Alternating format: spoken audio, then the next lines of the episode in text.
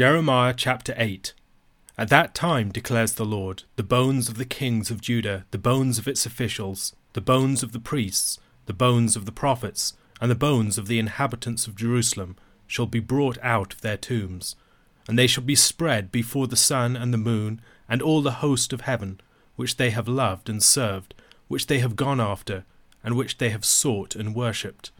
And they shall not be gathered or buried, they shall be as dung on the surface of the ground.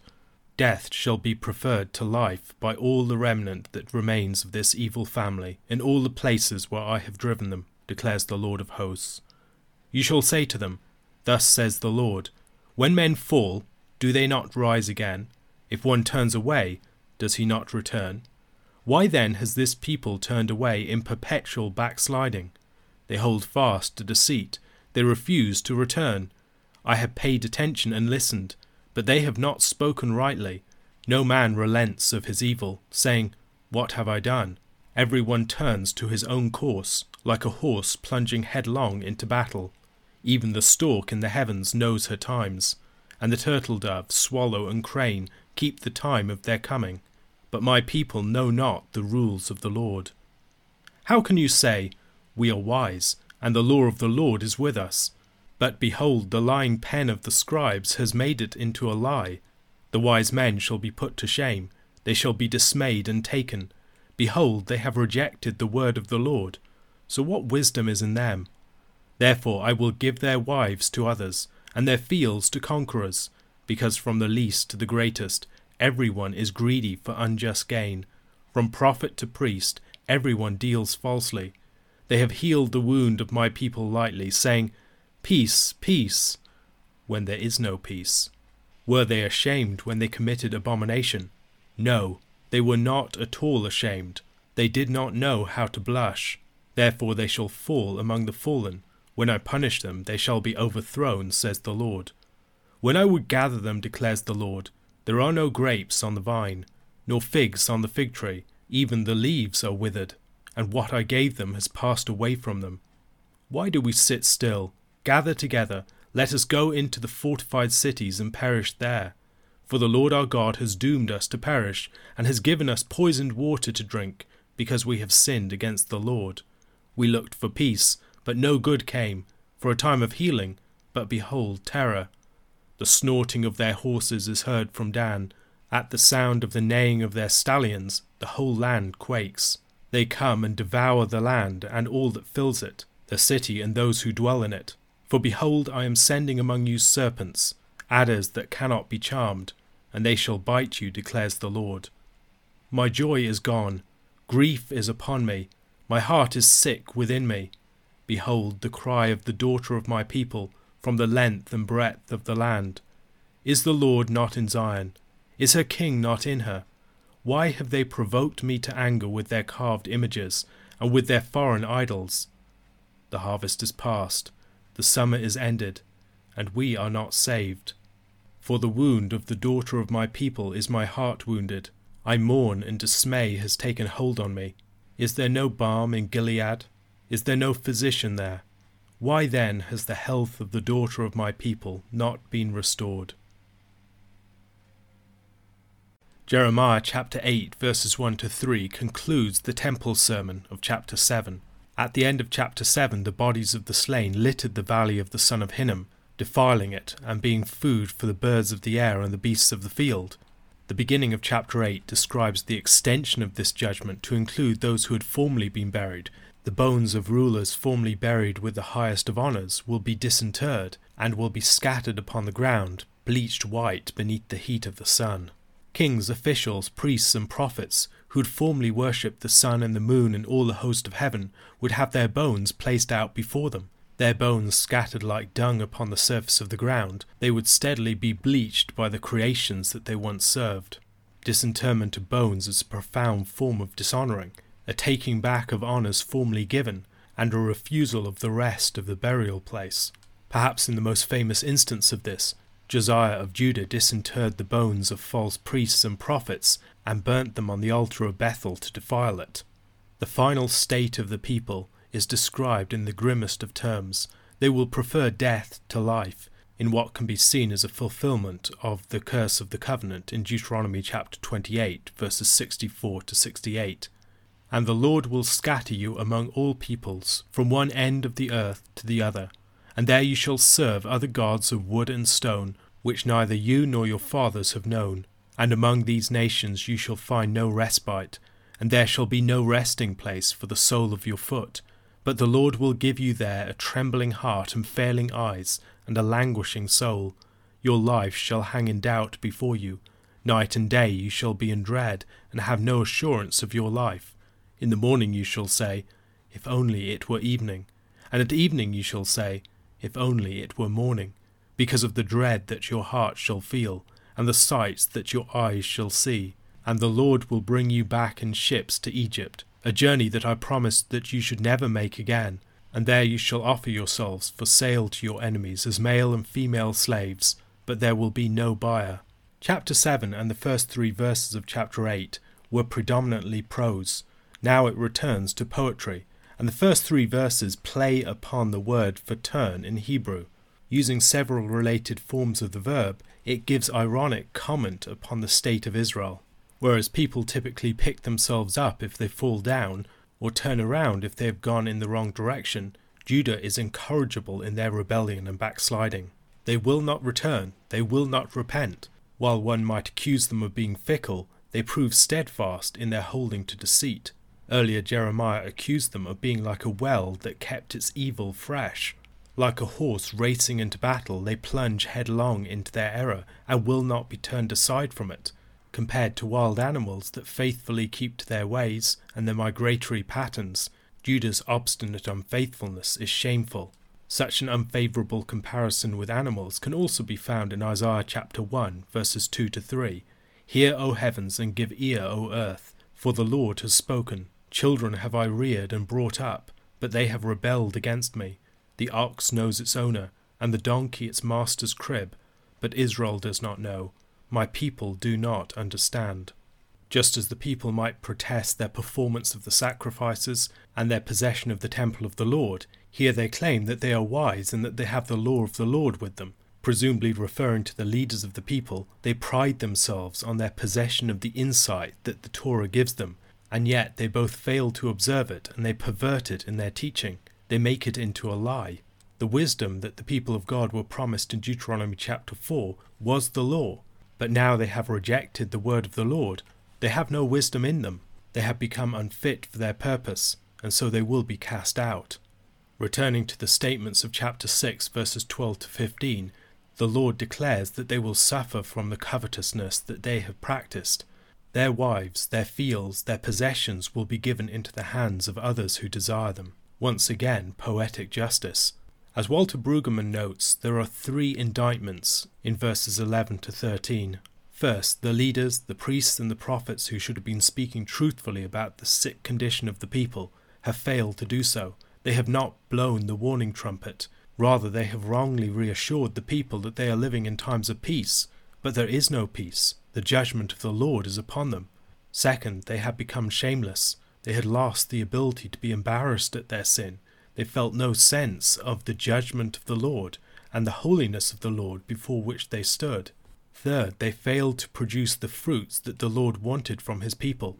Israel was like a vine, the planting of the Lord that was supposed to yield its fruit in its season. And yet, when the Lord came to inspect it, there were no fruits. The moral fruits of a faithful society were not found in her. Indeed, her very leaves had withered. The imagery of the Lord judging his vine might remind us of Isaiah chapter 5 or Psalm 80. While Israel might think of itself as having special claim upon the Lord, that the Lord is on their side, that the Lord is in their pocket even, the imagery here shifts things around. They are the vine of the Lord's planting, which he has planted in order that it might bear fruit. If they do not bear fruit, then they are fit only to be burned. Verses 15 to 16 describe the approaching judgment, they had been led to expect peace, but now judgment is coming upon them, and its terror with it. The snorting of powerful military horses is heard in the northernmost territory of Dan. The land itself shudders as it awaits the inevitable doom that is coming upon it. The land itself will be devoured before them, and all its inhabitants. From the stamping and the snorting of the horses descending from Dan, we move to a different image of serpents that the Lord has sent among his people, serpents like those sent among the people in Numbers chapter 21 as a result of their rebellion in the wilderness. These serpents, however, will not be able to be charmed. There will be no bronze serpent to look to this time. They will be poisoned by this approaching army. In verses 13 to 17, the speech of the Lord flanks the speech of Jeremiah in the middle. In verses 18 to 21, this order is reversed. Lamentations of Jeremiah flank his speaking on behalf of the people, and in the middle of the entire section, the Lord speaks. Jeremiah laments over the people. The imagery at this point turns more to the themes of sickness. His heart is sick. The daughter of his people have a great wound that cannot be healed. Dismay takes hold of the wounded prophet's heart. The people themselves lament from the city. They wonder where the Lord is. Is he not the king of the people? They have been reassured by their religious leaders that the Lord is on their side unconditionally. They have the temple, they have the law, they have the sacrifices. Surely God is for them. And yet God is nowhere to be found. The official theology has proven to be a dangerous lie. Besieged by their enemies, the harvest passes, the summer ends, and all the fruits that will be gathered in within it, and yet they are not delivered. They are going to face famine for the winter and will not be able to sow for the coming year. At the centre of this section, the question of the Lord rings out Why have they provoked me to anger with their carved images and with their foreign idols? The people wonder where God has gone, but they have defiled his land and filled the very city where the Lord has placed his name with their idolatries.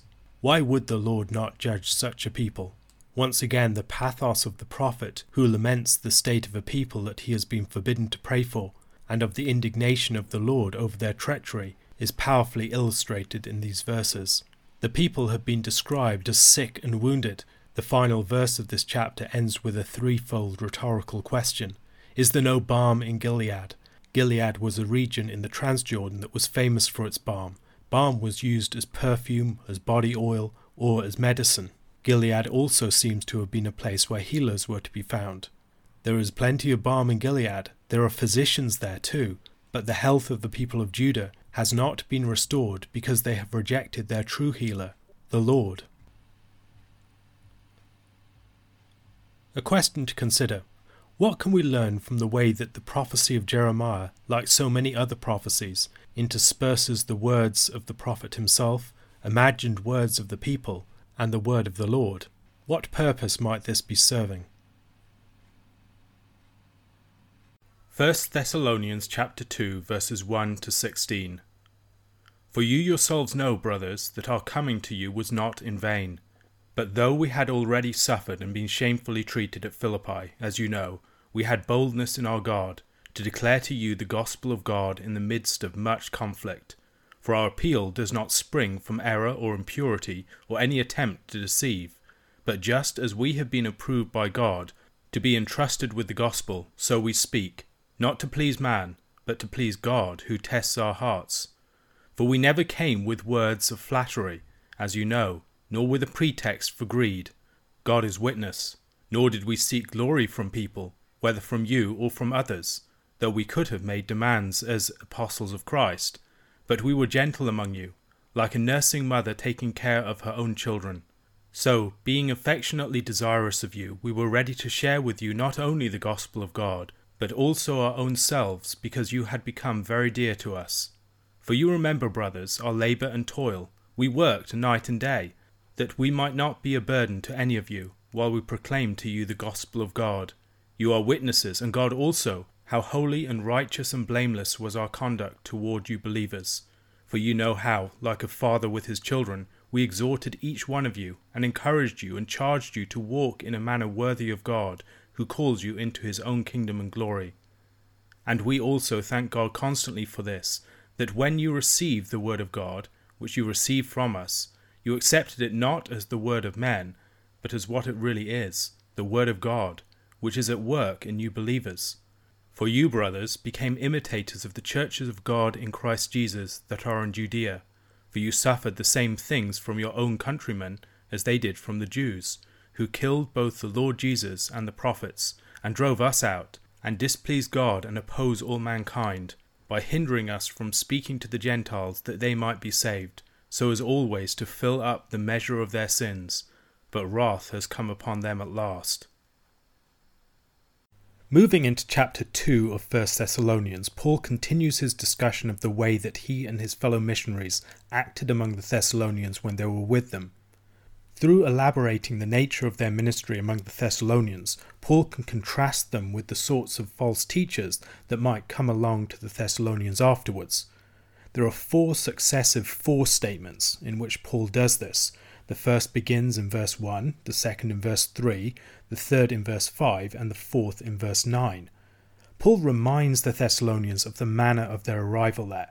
They had been badly treated at Philippi, where they had been mistreated and imprisoned. However, when they came to the Thessalonians, their coming was not in vain. Their message was characterized by great boldness, even in the midst of conflict. Paul is here most concerned that the Thessalonians appreciate the way that their behavior as missionaries served properly to showcase the message that they declared. Gordon Fee helpfully presents Paul's argument in the form of a series of related not, nor, and but statements. Our appeal was not based on error, nor on impure motives, nor on trickery, but as those approved by God we speak not as people pleasers, but before God. For we did not use flattery, nor wear masks to cover greed, nor seek praise from human beings, but we were innocents like babes among you. Paul's intent here is by careful description to demonstrate the guileless and self giving character of their ministry, a ministry faithful to the message that it served, in such a way, Paul can distinguish himself from other teachers and philosophers. Paul describes himself and his fellow missionaries as driven by a strength beyond their own.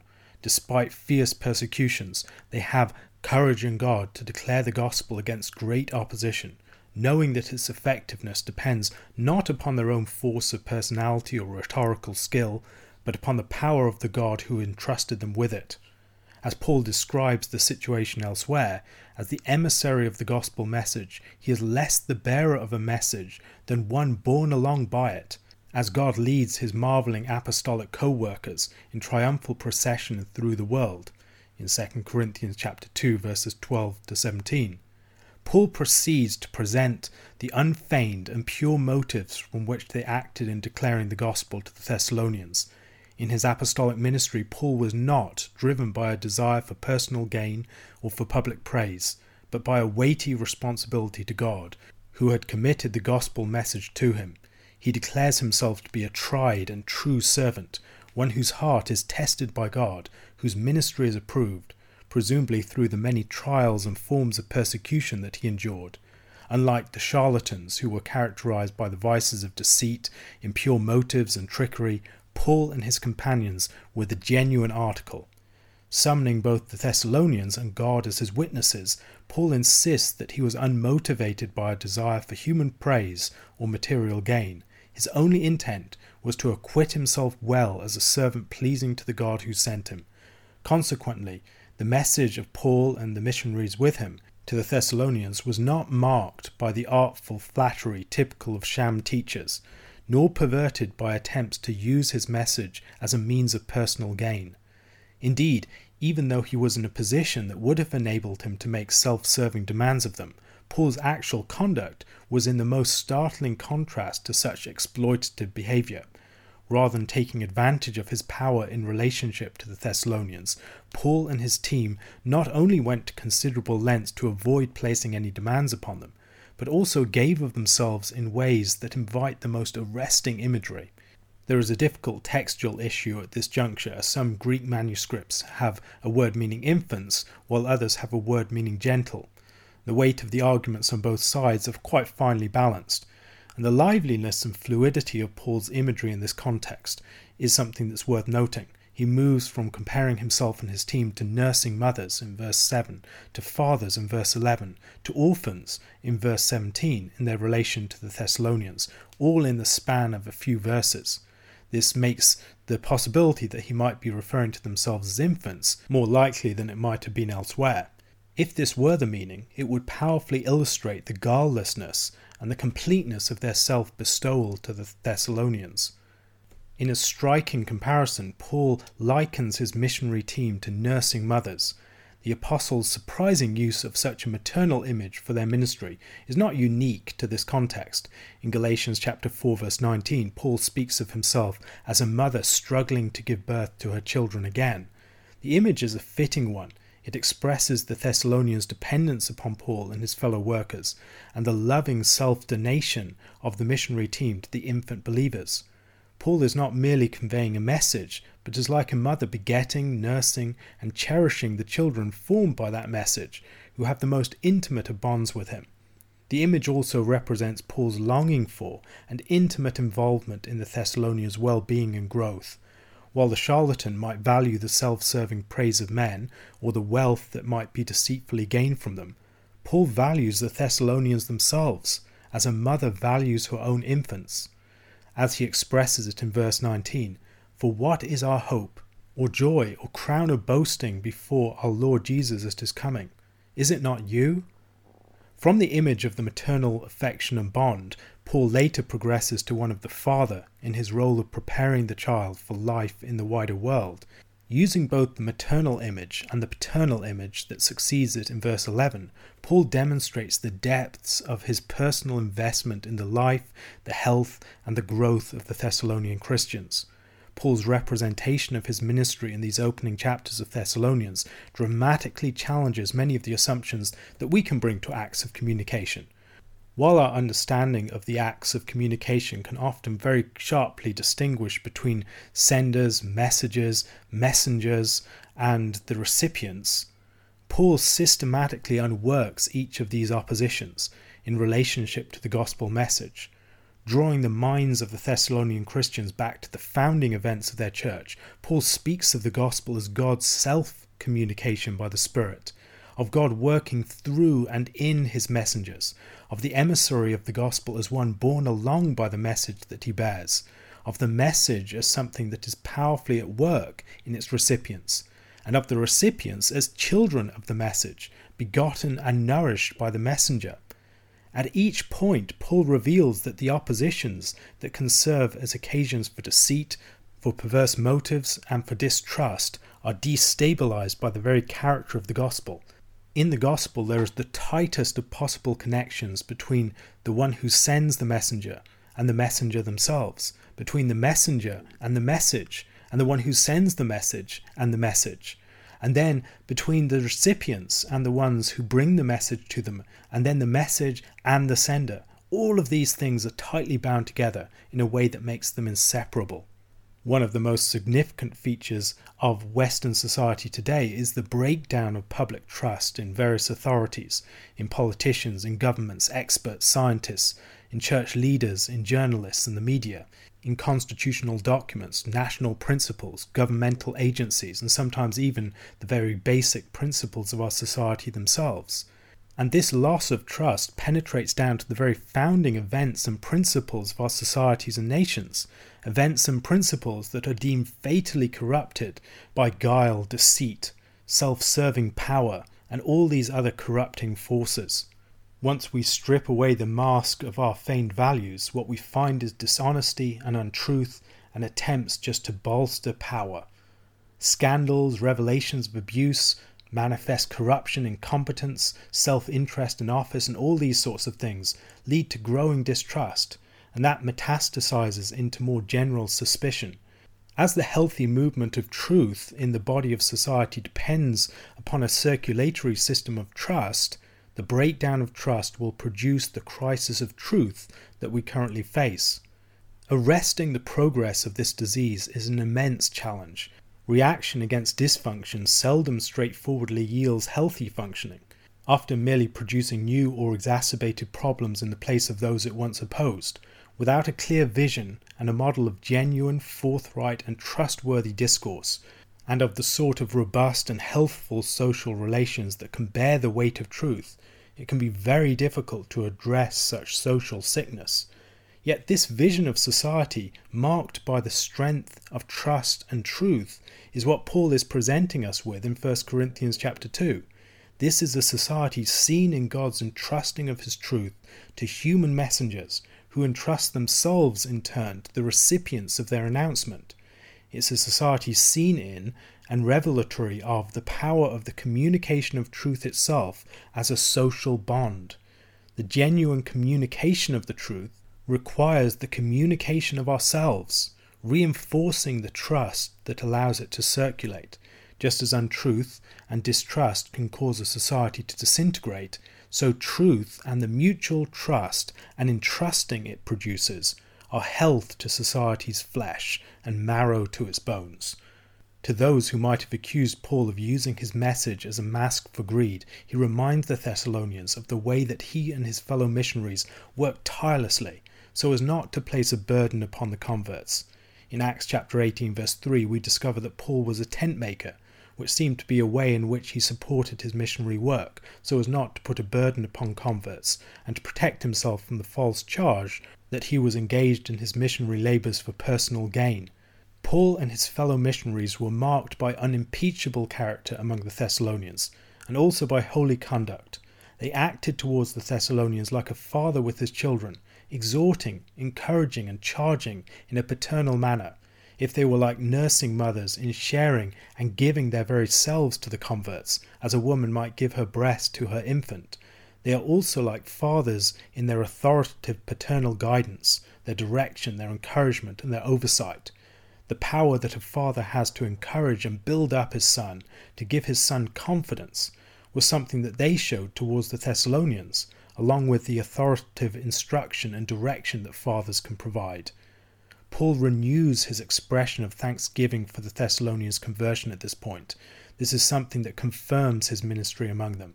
When they received the gospel from Paul and his companions, they received it as a word from God, not merely as a word of men.